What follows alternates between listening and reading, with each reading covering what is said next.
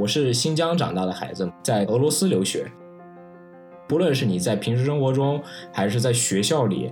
都不会让你有一个归属感，就是没有一个说啊有一个集体是属于你的。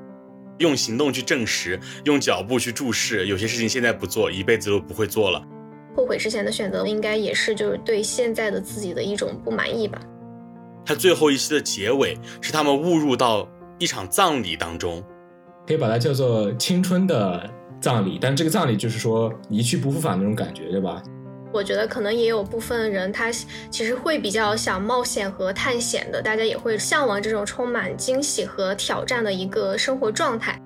从小你如果你的父母会灌输你概念，就是你不要生活在这里，你一定要出去，他们的行为也是这样做的，那让我如何自处呢？让我如何就是把自己依附在我的根上呢？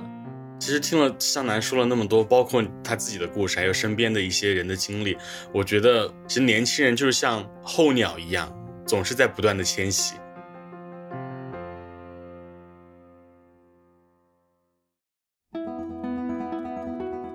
Hello， 大家好，我是小刘。Hello， 大家好，我是顺子。欢迎收听多云转晴，这是一档关于音乐评论区的播客。在节目里，我们会在选曲中随机挑选评论，并围绕评论展开一些不严肃但走心的漫谈，给大家分享关于评论区也关于我们的故事。是的，我们要做的呢，就是在大家的评论里寻找共振频率，借此分享年轻人的生活感想和八卦吐槽。如果大家在听的时候也能有些许共鸣的话，这就是我们这档播客的意义啦。因为我们的每期节目都会邀请一位嘉宾来和我还有顺子一起聊天，除了朋友们呢，我们其实也有在网络上进行嘉宾招募。是的，我们也很高兴收到了一位想要和我们聊天的朋友的邮件，然后他就是我们本期的嘉宾向南。Hello， 大家好，我是向南。因为我就感觉你俩的声音都好好听，然后我也想就是模仿一下你俩说话的感觉，但是但是感觉模仿不来。那就是我正常的介绍一下自己啊，听众朋友们大家好，我叫向南，我也是就是刚两位主播说的是在平台上看到他们俩的这个消息留言以后。我对他们的这个节目的这个主题是非常感兴趣，又是聊音乐，然后又跟聊一些音乐相关的故事，所以我感觉我还是有蛮多可以表达和想说的东西，所以我就非常主动的，然后厚脸皮的去联系了他们两个，结果还就是我自己也很惊喜，就是小柳当时回复我，因为我其实都觉得你们可能不会回复，但是很幸运就是你们也回复了，所以就促成了这样一次录音。对，然后我们在和向南联系之后，然后我们也会有联系讨论选题的时候，然后因为向南其实从12岁开始就已经去很多城市和国家生活和学习，然后在这个过程中其实他经历了一些有趣的事情或者是特别的故事，然后也让我和小刘产生了很强烈的好奇，所以我们在讨论之后呢，就来聊一聊向南在不同国家的生活或者是旅行当中的故事，然后以及他经历过的一些文化冲击啊这些。所以就是在这个选题之下，向南也给我们推荐了一首很贴合本期主题，然后他个人也比较喜欢的歌曲，就是痛仰乐队的《公路之歌》。梦想在什么地方？滚动的车轮滚动着年华，再也不愿沉醉，不能入睡，要继续还是要去面对？梦想在不在前方？黎明的曙光已微微照亮，我撕开文件鲜花在盛放，那是辽远星星的光亮。一窗难放开，一窗难放开，一窗难放开，一窗难放开，一窗难放开，一窗难放开，一窗难放开，一窗难放开。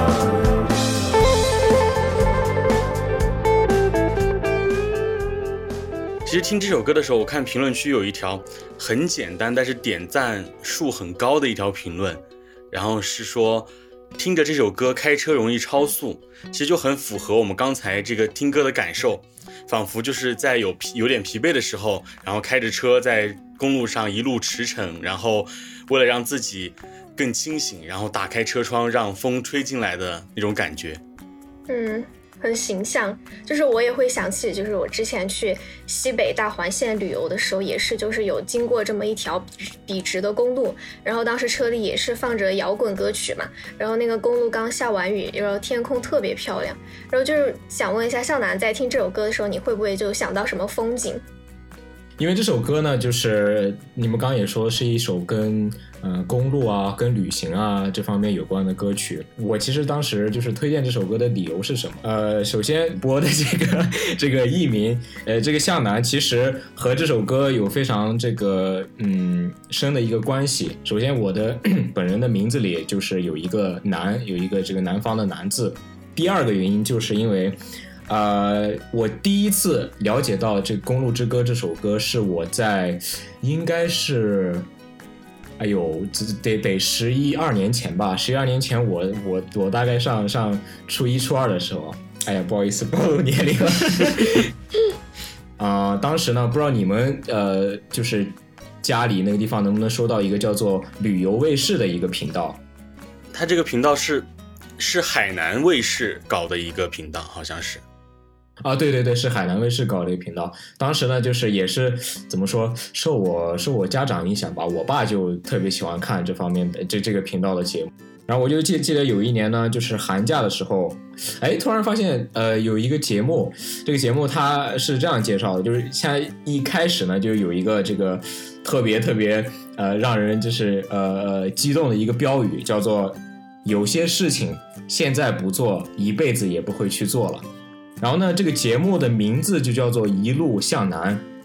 然后那个节目一开始那个音乐呢，就是这首《公路之歌》，噔噔噔噔噔，然后就开始，你知道吧？那个再结合上那个感觉，特别这种燃那种感觉，就一下就把人带入到那个这个节目的那个里面。然后这个节目它讲的其实是一个什么事情呢？就是有两个人，一个人叫古月，这古月呢是一个美籍华人，他自称啊，但是是一名就是自由旅行者，就是他就是喜欢到世界各地到处去玩，偶尔会拍一些自己的个人的一些独立的纪录片这样子。然后还有一个人呢是一个北京的一个也是一个独立的纪录片导演，叫做刘畅。然后他们两个人呢是在2009年的时候，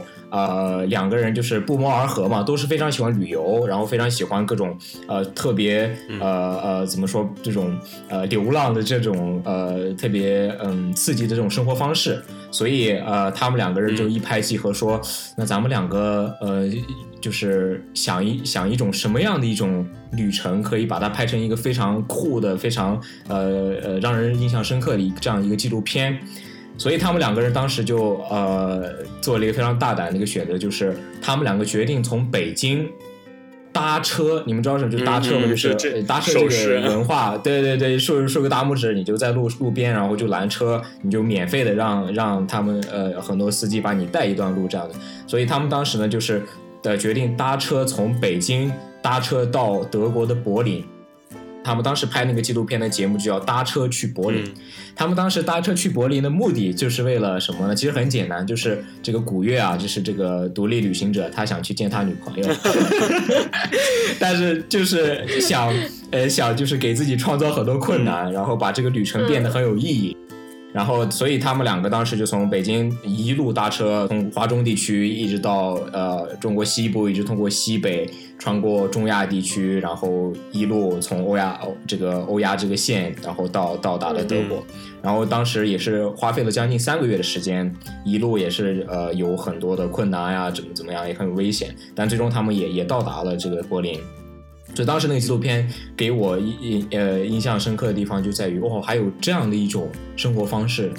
就是在我那个年龄段看来，就是这简直是一种不可思议的，包括现在对我来说也是非常不可思议的一种生活方式。我曾经尝试过搭车但是从来没有成功过对对，搭车也是分很多国家和文化嘛，比如说可能像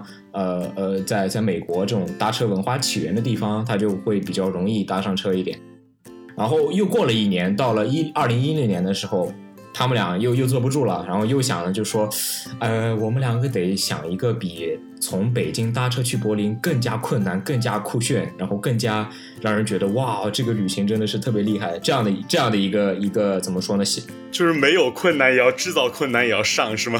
对，他们的这个主题就是这样，完全是这样，所以他们两个就非常大胆的选择了一个什么样的路线呢？他们俩当时想的是走一个别人从来没有走过的路，就是跨越整个大陆板块的就一个最长的大陆板块的这样一个路线，就是从对美国阿拉斯加州的最北部，可以说陆地的最北端了吧。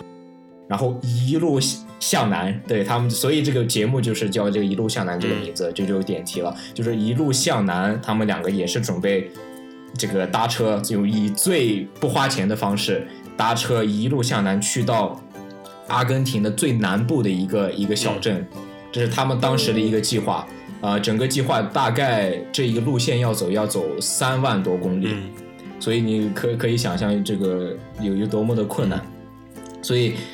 当时这个节目介绍是这样，然后我就觉得哇，真的好酷，然后再加上这首这个公路之歌这个音乐，让我就一遍一遍的听，一遍就是洗脑，让自己就觉得哇，这种生活方式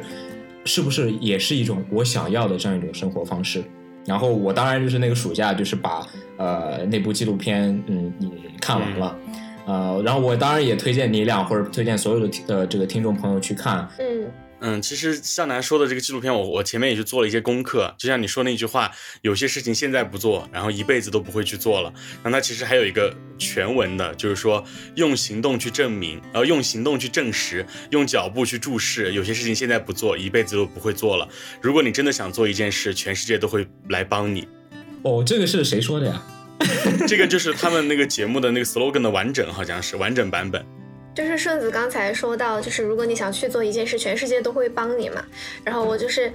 也想到我之前看了一本小说，不知道你们有没有看过，叫《牧羊少年魔幻之旅》。好像没有，说来听听。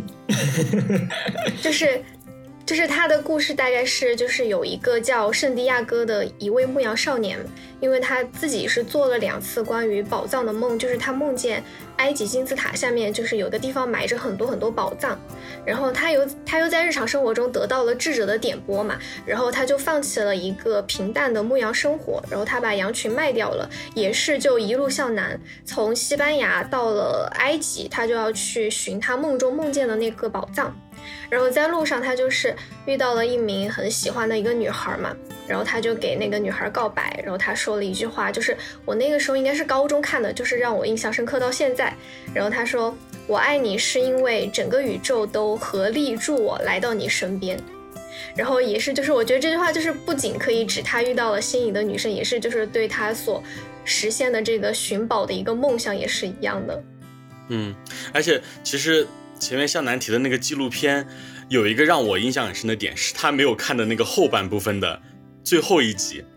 然后他那个纪录片其实很契合这句话，就是说如果你真的想做一件事，全世界都会来帮你。就是他最后一期的结尾是他们误入到一场葬礼当中，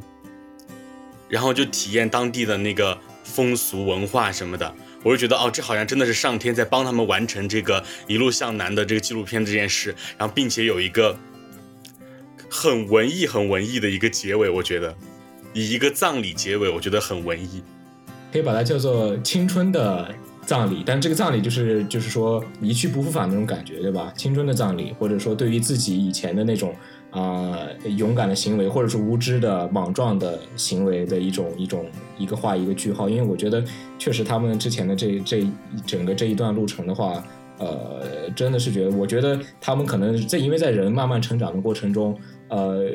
自己的心态和思想也会都改变嘛。他也不会说，就是说我相信他可能现在再去让他再去重复当时的这一段路线的时候，以他现在这个年龄段，包括他现在可能说不定也有家庭了，说不定也有很多不像以前年轻时候那么自由了，他可能再去让他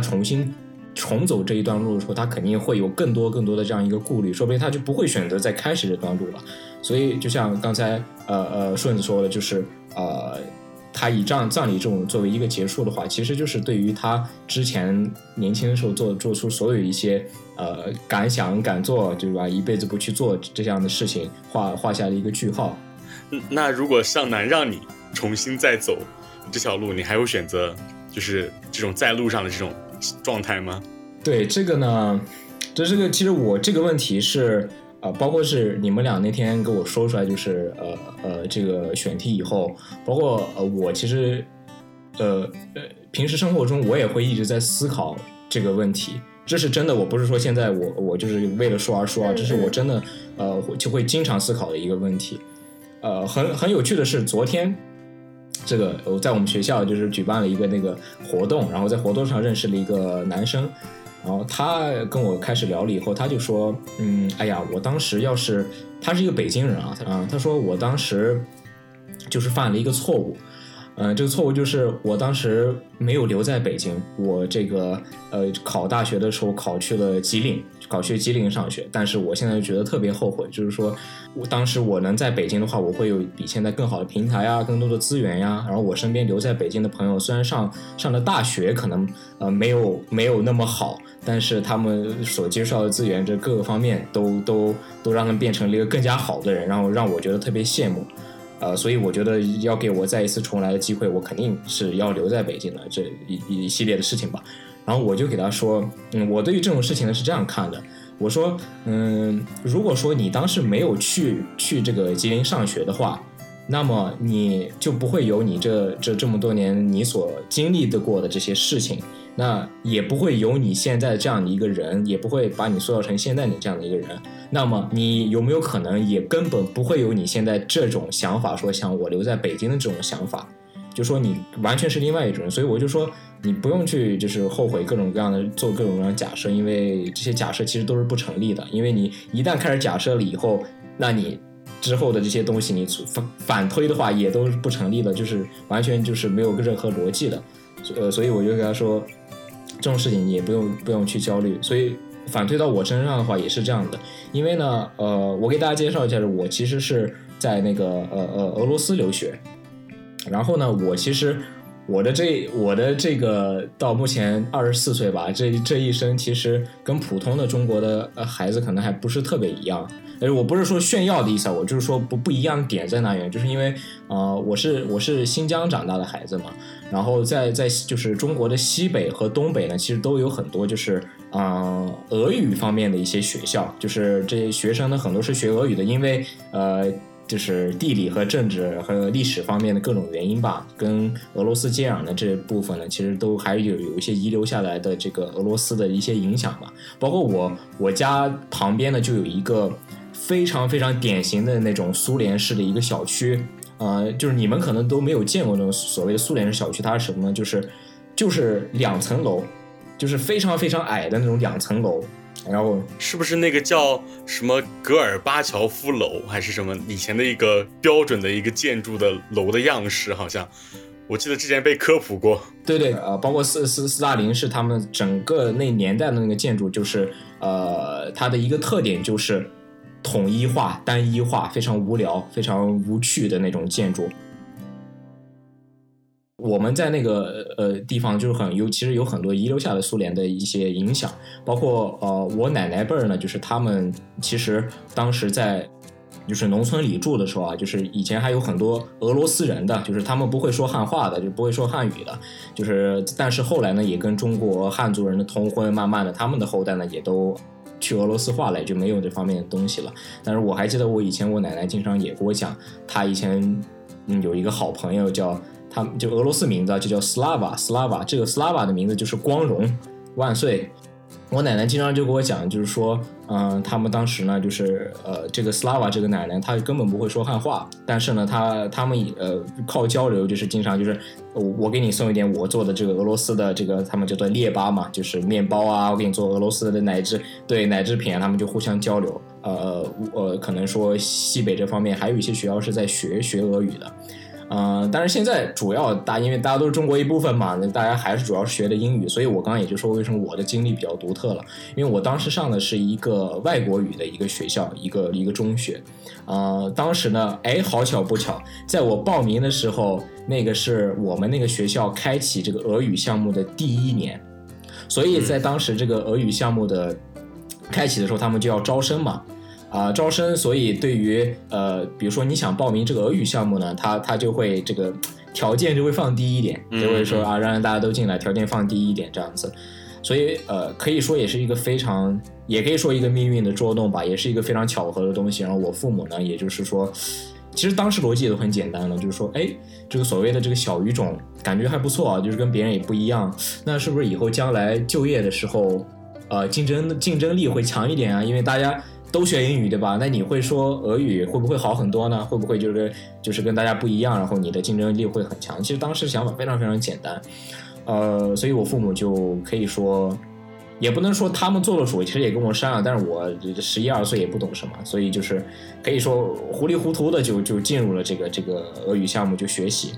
嗯，对，所以我们当时其实俄语呢是作为这个第一外语，然后英语是作为第二外语，其实跟中国大部分的学生都是不一样的。当然我们学俄语也是从头从字母学嘛。所以这样一学呢，其实就是6年，就是从初中上到了高中，这样一学了6年。所以我当时就是在中学毕业的时候，我就想，那一旦这个语言学了这么久，那要不然就去这个俄罗斯这个国家去上学去体验一下，要不然怎么说，总觉得这个语言所谓的白学啊，就觉得这么多年的这个努力都白费了。就有一种要看一看书本里面的世界它真实是什么样子的那种感觉。对，完全是这样。我爸爸是一个革新派，你们知道吧？就是他就是希望我去探索各种不同不一样的东西，就是对，就不想把我留在身边，所以就当时就也是家里做了一致决定。所以这也就是我人生中的第二个比较重要的决定，就是去俄罗斯。当我去俄罗斯还未成年呢，就只有17岁，高二毕业的时候，就高二上完的时候就去了，所以我根本没有参加过中国的高考。所以就是这就是我人生这一阶段的就开始嘛。然后后来这个事情我就可以就是大概总结一下说，就是在俄罗斯将近是7年吧。就是可以说，也是一种怎么说呢，跟古月流畅他们当时旅行的一样的一种在路上的感觉，就是因为就是出去了以后，我想就是可能留过学的听众都有这感同身受的感觉，就是跟中国非常大不一样的一点就是它是有一个非常强烈的去集体化。然后的一种观念就是不论是你在平时生活中还是在学校里，都不会让你有一个归属感，就是没有一个说啊有一个集体是属于你的，所以所谓的这种学生社团啊或者一种班级的概念啊，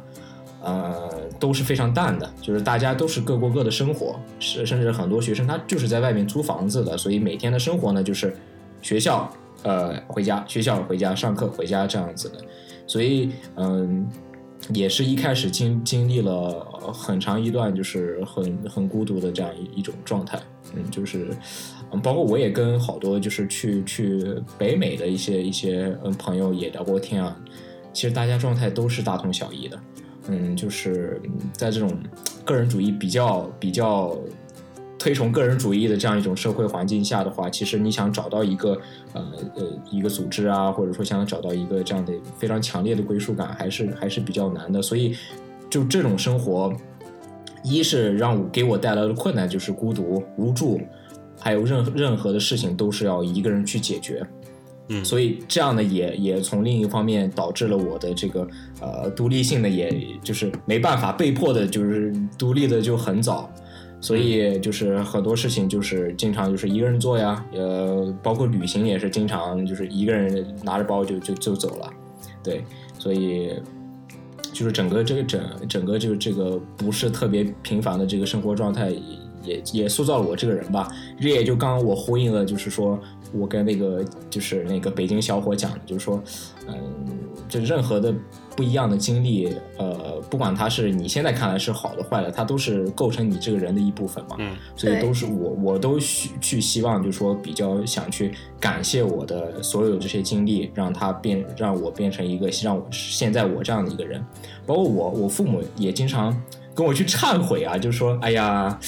当时要是没有把你送去俄罗斯就好了。但是我就一直安慰他们说，我觉得这都挺好，就是虽然说我们走了一个非常不同寻常的路吧，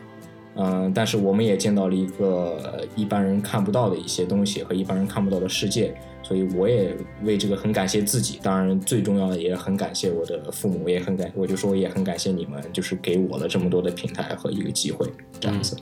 其实不仅仅是在路上这个真真实实的在路上的这个状态，其实我觉得就像向南说的，其实任何一种你漂泊的这种生活的状态其实都是一种在路上，比如现在什么蓉漂啊，然后上海有沪漂啊，甚至北漂，这些其实都是相当于是在路上。就是刚才不是向南提到那个北京小伙嘛，然后他可能就是说他会后悔之前的一些选择怎么样，但其实就是他之前经历过的很多的一些经历啊，一些故事的这些碎片才慢慢构成现在的那个他。然后他现在可能就是说后悔之前的选择，我觉得应该也是就是对现在的自己的一种不满意吧。然后我觉得是就是说比起后悔当时的选择，不如说让自己现在多再做一点能够让自己满意自己的一些事情。对，我完全同意小刘你这个说法，因为怎么说，我刚刚说到就是说我父母可能会说比较后悔啊，就是说家里面做的这样一个决定，那么后悔的原因是什么，其实最主要的一个原因就是我也讲当时他们的所谓的觉得这个俄语是小语种啊，将来工作或者就业方面怎么优势大了，其实是一个在现在看来是有一个比较错误的认知和一个比较太浅了这个考虑的所以说现在就是导致就是说可能就觉得如果只是你作为一个小语种的这样一个从业者的话，你的整个工作机会包括工作的选择的这个广度的话，其实是非常非常少的。你说它为什么叫小语种呢？就是因为它的这个面比较窄，范围比较小，所以你可供你选择的各种方式也比较少。但是不碍于就是有些人可以用小语种生活的很好啊，或者怎么样，但是呢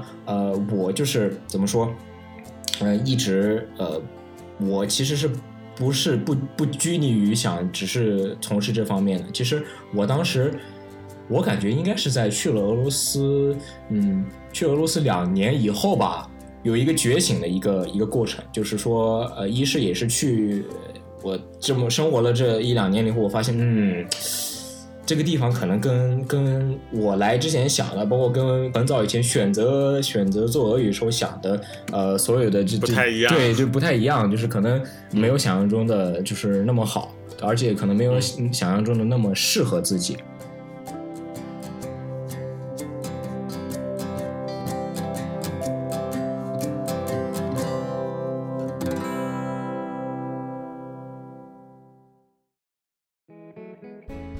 我看了就这首歌的评论里面有一句叫明天去吃火锅的网友，他评论说他们都和我说梦想在离家很远的地方，那会不会就是你会有这样的想法才选择去国外留学？我觉得刚我也讲就是说去国外留学呢，这个选择其实是一个在现在看来就对，在现在看来是一个就是比较没有经过深思熟虑的一个选择。但是我觉得这个时间线嘛，你如果再拉回去的话，我觉得当时的我的父母和我依旧会做这样一个选择。就我感觉我的这个命运可能就是就是这样可能是这样规划好的。那这个关于梦想这方面呢，我觉得梦想不一定是一定在远方的。那又要说到昨天我跟那个北京小伙那个聊天，他就跟我说，哎呀，我当时我们学院的时候就是说也有一些出国的项目，他们说我们学院有一个要去新加坡的一个项目，我当时其实就特别想去，但是呢最大的原因就是因为就这个费用上的问题嘛，就是可能对于我的家庭来说费用还是太高了，那所以也就没有办法，就是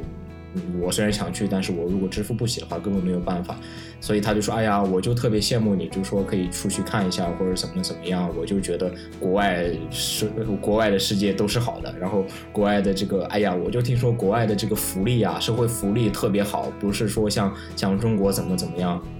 但我听他说的时候，我也就一直在听嘛，我就是在微笑着在听，然后他一说完，然后我就说其实是这样的，就是国外你也分哪里的嘛对对，而且我也给大家讲，就是说我跟很多其他国家的人在聊天，在交往的过程中，其实我发现了一个非常独特的问题，就是说目前我看来就是好像只有中国人会用到这个国内和国外这样的说法，就是其他国家的人很少就会说这个所谓的国内和国外，我就觉得这个让我觉得是一个挺有趣、挺迷人的一个事情。我就觉得为什么有这样的一种现象呢？比如说，如果说是美国人的话，他只会说啊 in America， 对吧？就是在美国，或者 in the United States， 或者怎么样，他不会说在国内。我都不知道英语说是在国内这个该怎么说 ，inside of the country 或者怎么样，他们不会这样说的，对吧？但是中国人就会这样去表达，所以我就觉得可能中国也有历史原因吧，就会把这个中国之内和中国之外可能分得比较清楚，隔得比较开，所以大家也会可能导致认知上会觉得，正是因为这种未知带来的这种各种效应吧，可能觉得国外我也不清楚，也不知道，觉得可能是特别好的，所以其实我觉得这方面其实我觉得其实有点跟中国的集体荣誉感有关系。还有其实有一个很好的例子，就比如说长城，它有一个长城内和长城外的这一个区别，就是其实就通过长城这个事情就可以看出来，其实中国很容易会去做这种内外的区分。然后我其实就说到这个话题，我想问向南，你是如何适应就是这两国内国外，或者是说这个地区那个地区不同的生活环境的变化带给你的影响呢？哇，这个是个很好的问题，但是也是一个很大的问题。这个其实可以从很多角度讲，我讲快一点，就是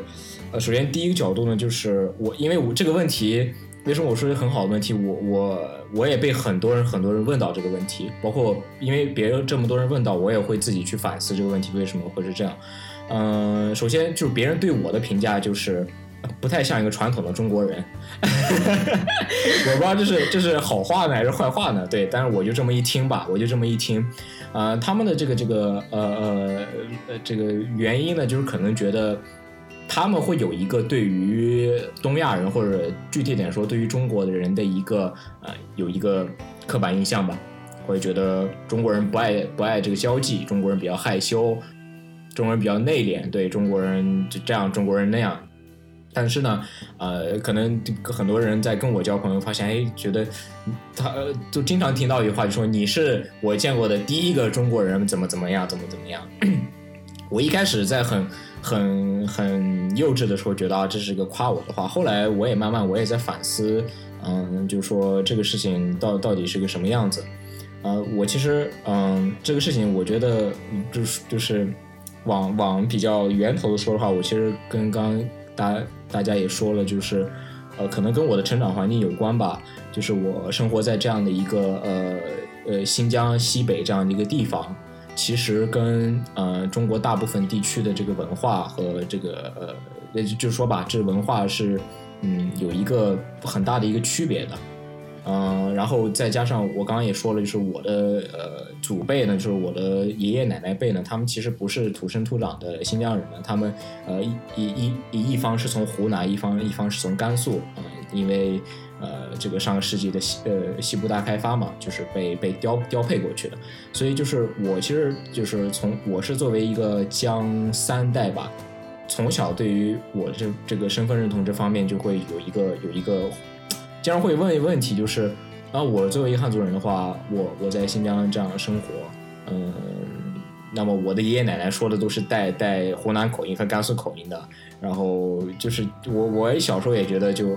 比较好奇为什么会发生这种情况，所以我就说就是这个整体的这个成长环境就让我对我的身份认同就是一直在一个可以说是一个游离的状态，我很难把自己去就是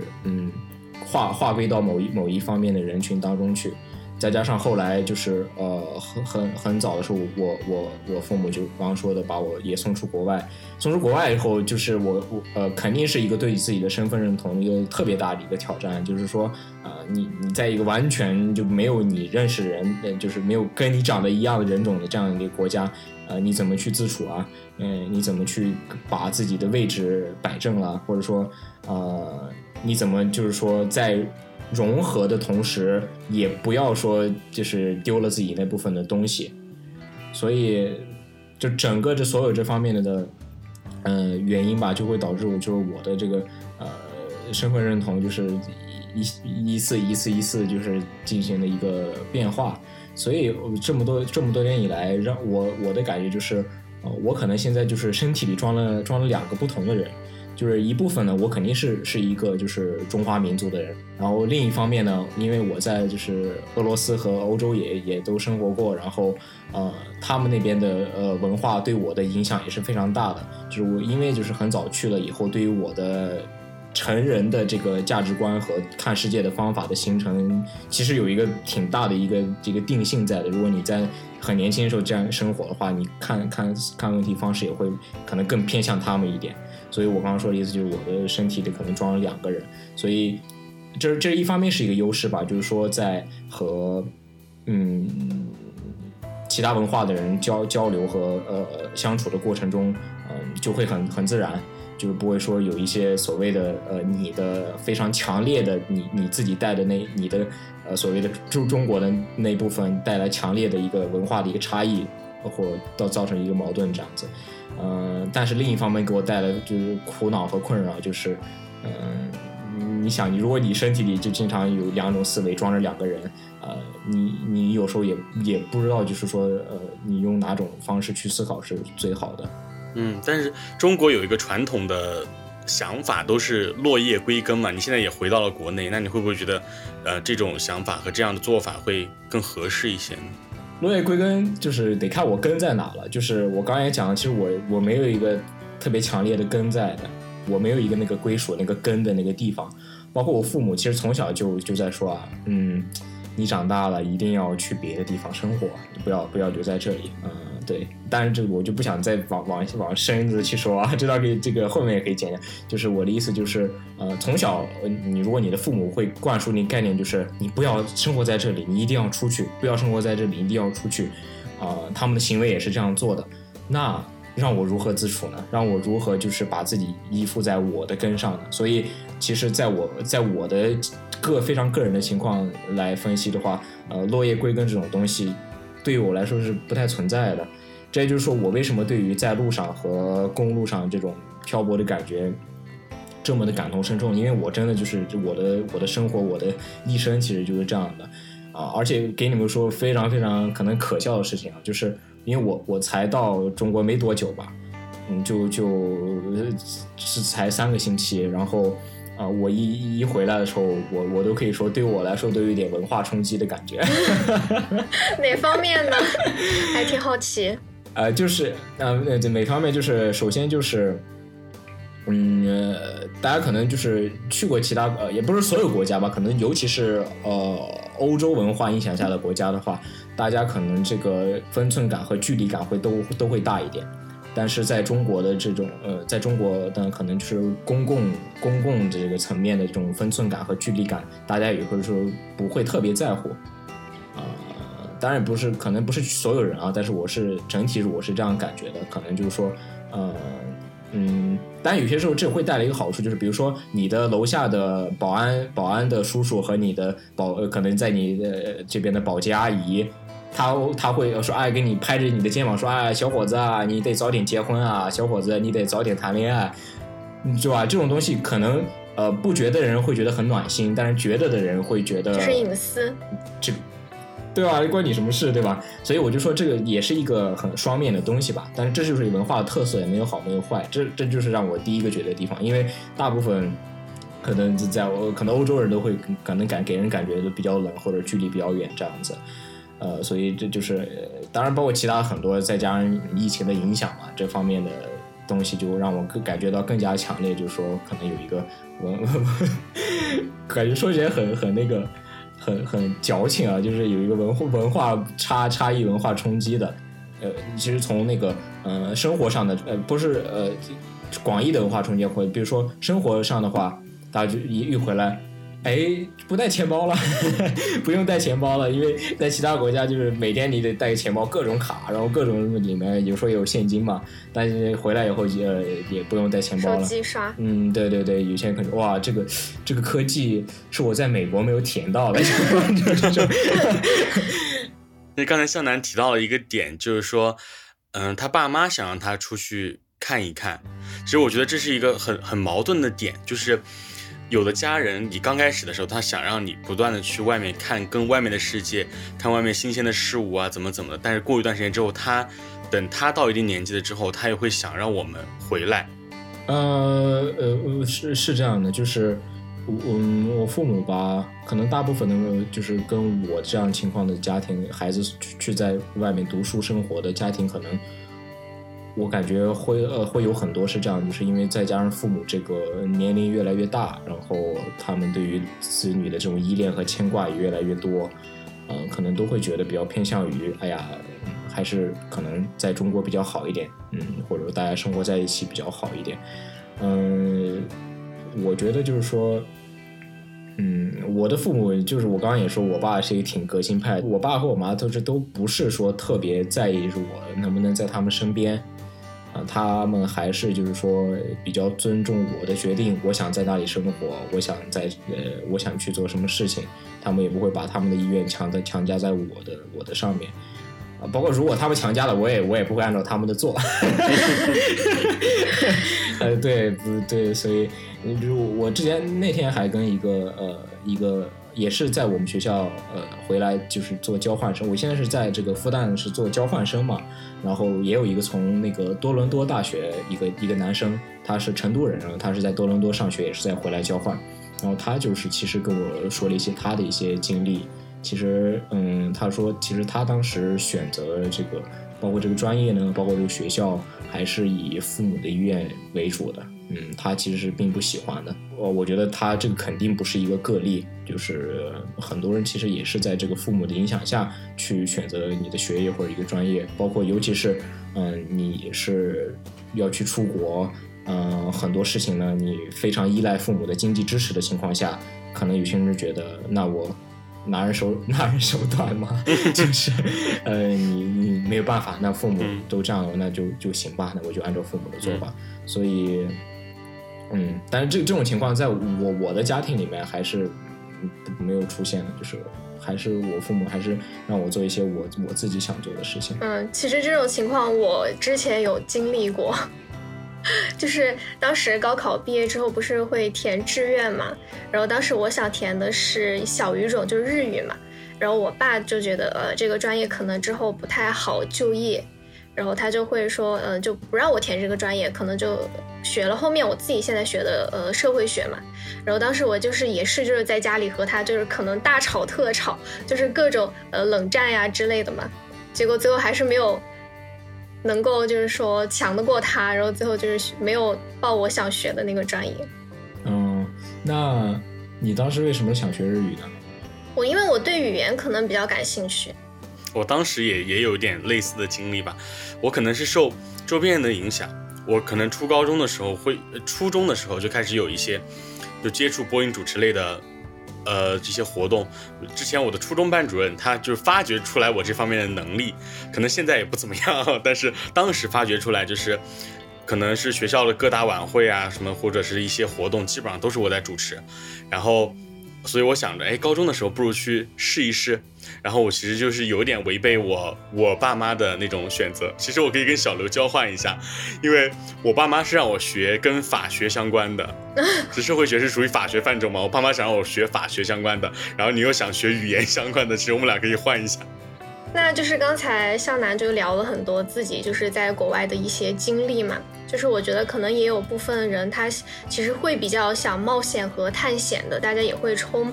向往这种充满惊喜和挑战的一个生活状态。所以就是向南觉得，如果大家要去适应或者去感受的话，最需要拥有的能力是什么呢？哇，又是一个非常好的问题。首先就是怎么说，要为自己的所有的行为负责，就是要为自己所有你做的决定负责，就是千万不要说有这种后悔的这种想法。刚刚我们也讨论过这方面的问题嘛，就是一旦你有这个后悔的这种想法，那你这后半生可能都会非常的折磨你就后半生都会在你这个一个你自己的虚构出来对假设和后悔中度过，所以我觉得这是非常不应该的就是如果是当然我其实说那么多可能两位主播也是对我有很多褒奖，但是我的经历呢，我就是想说的是也不是说非常的就是说多么的惊心动魄，或者说我是看遍了世界或者怎么这样，对，没有到那种程度。可能我就是说就是在我的这种家庭或者在我的这种成长背景下能获得我这样的一种经历，我自己还是很感恩的。所以我意思就是如果真的是有这个，如果做好准备的话，我就觉得可以去试了，就是没有任何问题的。还有一点就是还有你对你自己的性格一定要提前做一个这个衡量和一个尽量充分的一个了解。我觉得有一些人他是不是特别适合，就是怎么说呢，就一下子就让他就去接触这样所谓的外面的世界，就把他曝光在这样的一个环境当中。我觉得这样的人，我觉得一个就很明显的一个性格的一个特征就是，他会非常的，首先是非常依恋他自己所在的那个环境当中的人和事和所有的东西，非常依恋而且他从这个当中也获得了很多情感支持。那当然很就是很正常。如果说你把这个所有的东西都给他一下全部拿掉的话，那么对吧？让这个人怎么生活？所以这个就是在路上，或者说你出去看世界，这个确实听起来很酷啊，就听起来觉得哎呀，我可以看看世界，我可以获得很多见识和知识上的增长。但是我觉得到头来就是你可能还是想获得一个更加幸福的生活。就是说如果你你觉得你现在生活就是很不错，就是你还可以在你的目前的环境中获得各种各样的支持，包括情感上面的一个怎么说呢补充的话，这个东西出去或者说去走在路上，这个不是最必要的。因为我在国外也见到了不少的，尤其是年轻的学生啊，就是他们出去了后就会很不适应，就是离开了自己就是所谓的那个根，你把它根拔掉了以后，就是它会出现很多很不适应的，然后慢慢的会就是积压出来很多心理的问题。其实听了向南说了那么多，包括他自己的故事，还有身边的一些人的经历，我觉得其实年轻人就是像候鸟一样，总是在不断的迁徙，不管目的地是在哪儿，方向是否改变，其实这一路沿途你看到的风景都将成为你不可或缺的那部分的记忆。我其实刚说这个，我今天在做准备的时候，我也在那个就是那个纪录片底下我也看了看评论，就是咱们的节目是就是根据评论来说嘛，所以我也就是特别关注一下评论。其实我也找了几个就是比较让我觉得印象深刻的几个评论吧，我就是也给大家这个分享一下，因为我看了以后就非常有共鸣。首先第一个评论就是说，我是初二因为看了这个，然后初三开始疯狂的自己出去，把国内都去了个遍，各种川藏雪山也爬了，大学就开始在东南亚和印度。我是女生，然后我爸妈一直把这个古月，就是刚刚我说的这个纪录片的那个主人公，我爸妈一直把古月看成是教唆我的罪魁祸首其实他的这个评论可以反映非常非常多的事情。就首先第一点就是他跟我一样，肯定也是被这个纪录片，在同样的年龄段，我也是在初一初二的时候被他感染到了。但是他呢就是更加有魄力的一点，就是他直接就是初三就自己就出去了，然后也是他说了去了很多地方然后他又提到了自己是女生，然后他最后这一句话也反映了就是他的家里跟他的这种一个非常现实的一个矛盾在，就说你可能作为一个女生，你是不是不应该就是拥有这样的一个比较极端的生活方式所以就是我相信可能这是一个更大的一个话题了，可能这个节目也不谈不完，可能以后咱们还可以录一期，或者你们可以跟别人就别的嘉宾去探讨一下这个问题，就是女生在目前这个社会环境下，已经是所谓比较开放的社会环境下，还会遇见包括家庭包括社会上的各种各样的一个什么压力，那女生能不能就是过一种这样的一个旅行者的生活呢，对吧？就是完全就是说因为性别我女生不能过这样的生活，还是有一些更深层次的原因吧。对，因为最近那个伊朗可能在发生一些这个他们的一些游行吧，就是在反对这个伊斯兰国家的对于妇女的这种各种各样的限制嘛。我看见就是有妇女她就把她的那个长发给剪掉。对对对，着装，尤其是着装上面的，就是对于这个戴头巾啊穿长纱啊这些的这些所有这些事情吧。所以我就觉得包括小刘也作为一个女性的视角可能也会在生活中遇到各种各样的事情，所以我也就是为你们提供一个未来的一个节目的一个点子吧，就是这个话题我觉得还是非常非常值得一聊的。就是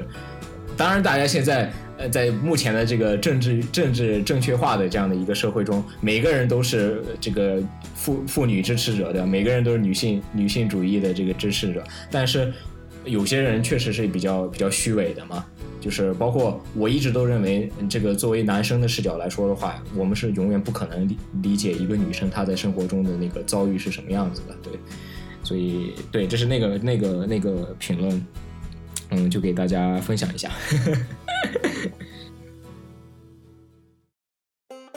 其实我们可以今天用高虎他在我们还会一起漫步这本书里面写的一段话来就是做今天这个聊天的一个 ending 嘛。他说人的一生就像是大海里的波浪，时常经历着起伏，如果一直在顺境之中也没有什么意思，正是因为逆境的存在，我们的人生才会更全面一些，获得感才会更强。